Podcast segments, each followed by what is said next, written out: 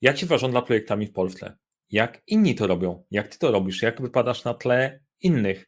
Te pytania postanowiliśmy wywalać i odpaliliśmy badanie, które ma odpowiedzieć na to, jak zarządzać projektami, żeby być skutecznym i efektywnym. O tym badaniu plus o tym, o co warto siebie wpytać, jeżeli projektami zarządzasz, na co warto zwrócić uwagę, będzie w tym filmie. Serdecznie zapraszam.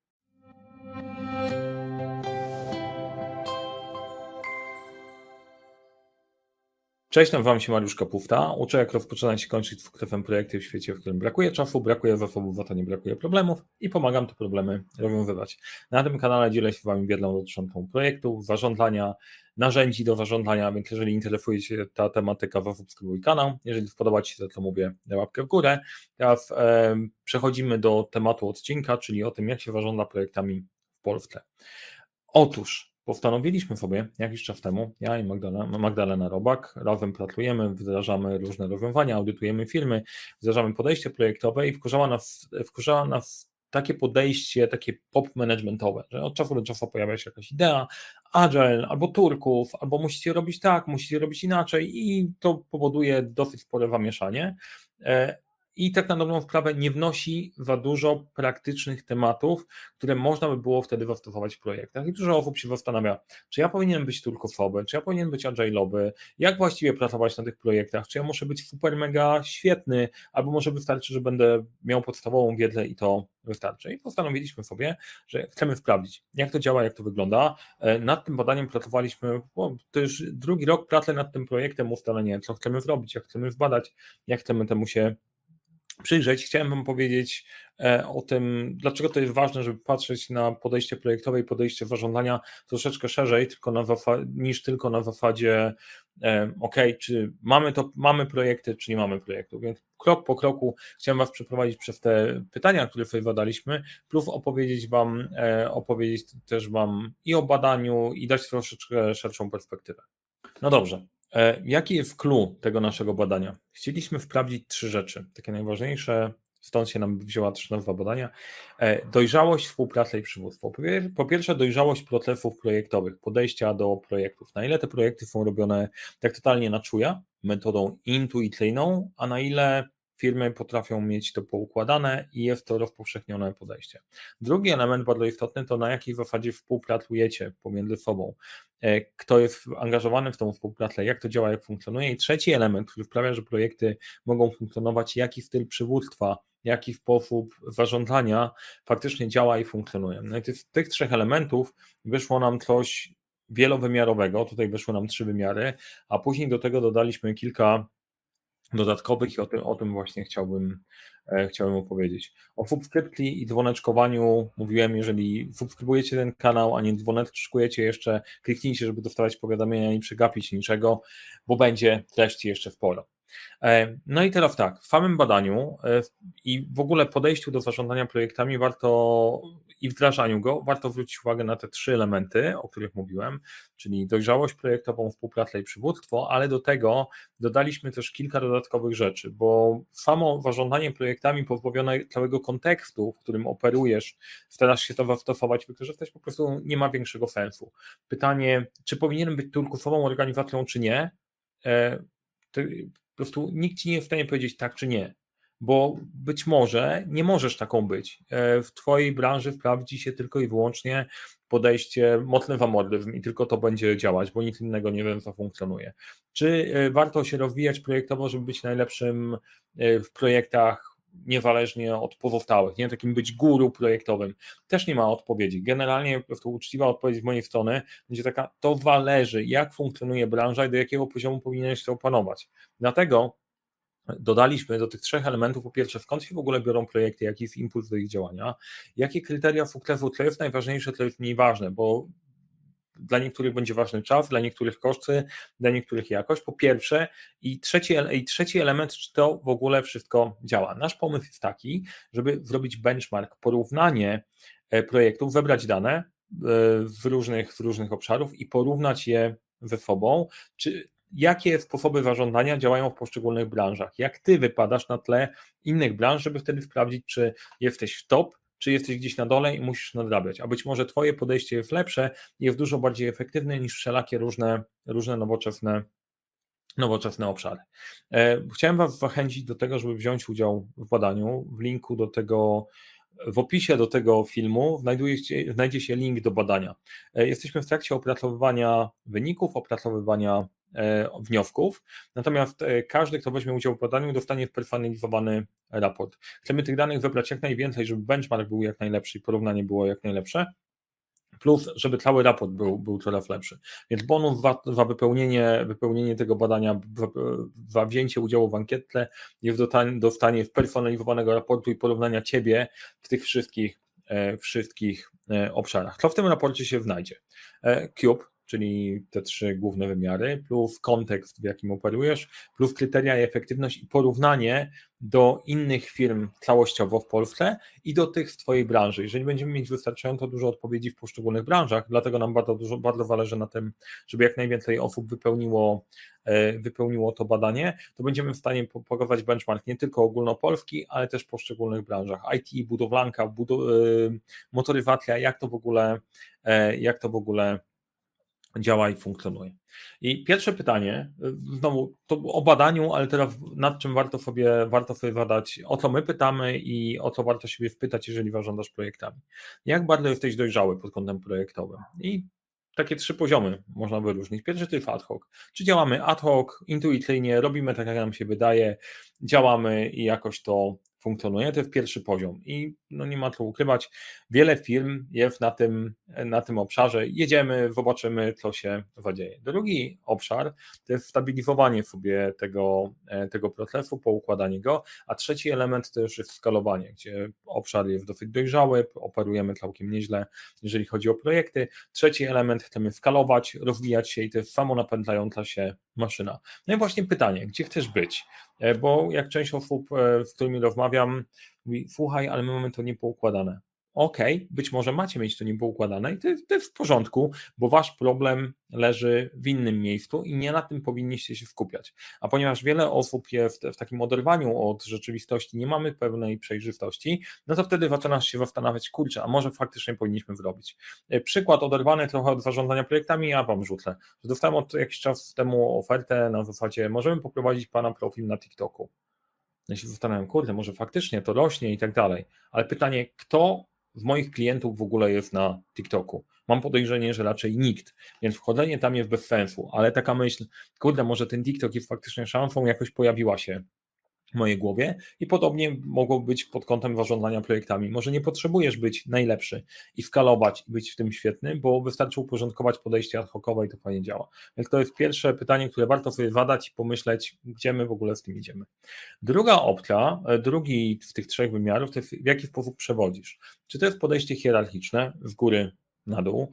Czy to partycypacja, zapraszasz ludzi do tego, żeby razem podejmować decyzje. Trzeci element turkusowy, gdzie oddajesz całą e, odpowiedzialność w dół i inicjatywy idą od dołu. Jak to u Ciebie wygląda? W którą stronę? E, warto się nad tym zastanowić i to też był jeden, tak jak mówiłem, jeden z impulsów, żeby sprawdzić, czy ten Turków faktycznie wszędzie działa przyznaję, ja jestem mocno sceptyczny do turkofowych organizacji. Zaraz e, pewnie się ktoś pojawi, kto będzie, będzie zwolennikiem, tak, tylko tak powinno działać według mnie. Mm, nie, nie, nie, będę was e, ustawiał przed wypełnieniem, wypełnieniem ankietki, natomiast e, podejście mam następujące. Ja muszę wiedzieć, co działa, co funkcjonuje i jeżeli chcę robić benchmark, to w ramach tych, którzy pracują inaczej. Wejście w Turków i rozwijanie zespołu być może jest zbyt kosztowne, nie opłaca się tego robić, bo hierarchiczne podejście działa jak najlepiej. Myślę, że chyba tak z wiekiem e, im człowiek starszy, to bardziej hierarchicznie się robi, e, bo w niektórych obszarach widzę, że tylko i wyłącznie hierarchiczne podejście i ostre powiedzenie, jak to działa, daje impuls do działania. To nie wyklucza miksowania tych elementów, ale warto się temu, warto się temu przyjrzeć. I to też jest ciekawa opcja, bo we wstępnych, wstępnej analizy wyników nam, że to wyszło, że to nie jest czarno-biały obrazek, ale tym się warto też zastanowić, jaki styl przywództwa u ciebie, u ciebie działa. I trzeci element to jest, kogo angażujesz. Czy to jest praca na poziomie zespołu, czy angażujemy też klienta, czy patrzymy też szerzej na otoczenie. Jak teraz się zastanawiasz nad tym, która odpowiedź jest prawdziwa, no to nie wiem, która jest prawdziwa, która jest dobra, bo to znowu ma nam wyjść z naszego benchmarku, ale w zależności od tego, jak to wyjdzie na tych trzech wymiarach, to trochę inaczej będzie wyglądało Twoje zarządzanie projektami. Inaczej będzie wyglądało zarządzanie ad hoc w turkufowej organizacji, inaczej ad hoc w organizacji hierarchicznej. I teraz może się okazać, że Ty możesz zdecydować, że jednak ta hierarchia musiałaby przejść trochę w partycypację. Mam nadzieję, że czujecie Czujecie tutaj ten kierunek, kierunek też skomplikowanie, poruszanie się w tym całej trójwymiarowej przestrzeni.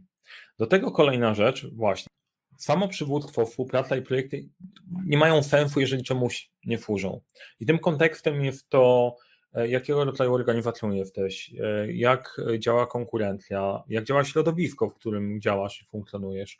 Nie bez powodu nie ma tak dużo przykładu organizacji turkosowych, bo większość organizacji działa trochę inaczej, więc e, to będzie znaczyło, ok, skoro inni tak robią, to może ja też tak powinienem robić. To nie do końca też jest dobra odpowiedź, bo być może właśnie tam kryje się, e, kryje się ta część przewagi konkurencyjnej, że może chcesz coś dodać, dodać od siebie, albo być może jesteś już liderem e, w całym obszarze i to ty będziesz wyznaczać, e, wyznaczać kolejne, kolejne etapy. I to też jest ciekawe, że w niektórych firmach, gdzie robimy audyty i przyglądamy się i patrzymy, jak funkcjonują, okazuje się, że ludzie są przekonani, że robią coś nie tak, a tak na dobrą sprawę w porównaniu z innymi w tej samej branży robili rozwiązania, których nikt inny nie wdrożył i są ewenementem na skalę światową. Fascynujące, nie? Więc kwestia e, tych trzech wymiarów nie wprawdzamy ich tylko z perspektywy naukowej w oderwaniu od reszty, ale ważne jest, gdzie operujesz, jaką firmą jesteś, małą, dużą, średnią, istotne. Kolejna rzecz, to czy to, co robisz, działa tak, jak powinno i czy przynosi rezultaty, które powinno przynosić i, i jakie. No bo y, to jest trochę na zasadzie trzmiela czy bąka, że naukowcy obliczyli, że y, bąk nie może latać, bo ma za małe skrzydełka, ale on o tym nie wie, czy lata. To chyba trzmiel był.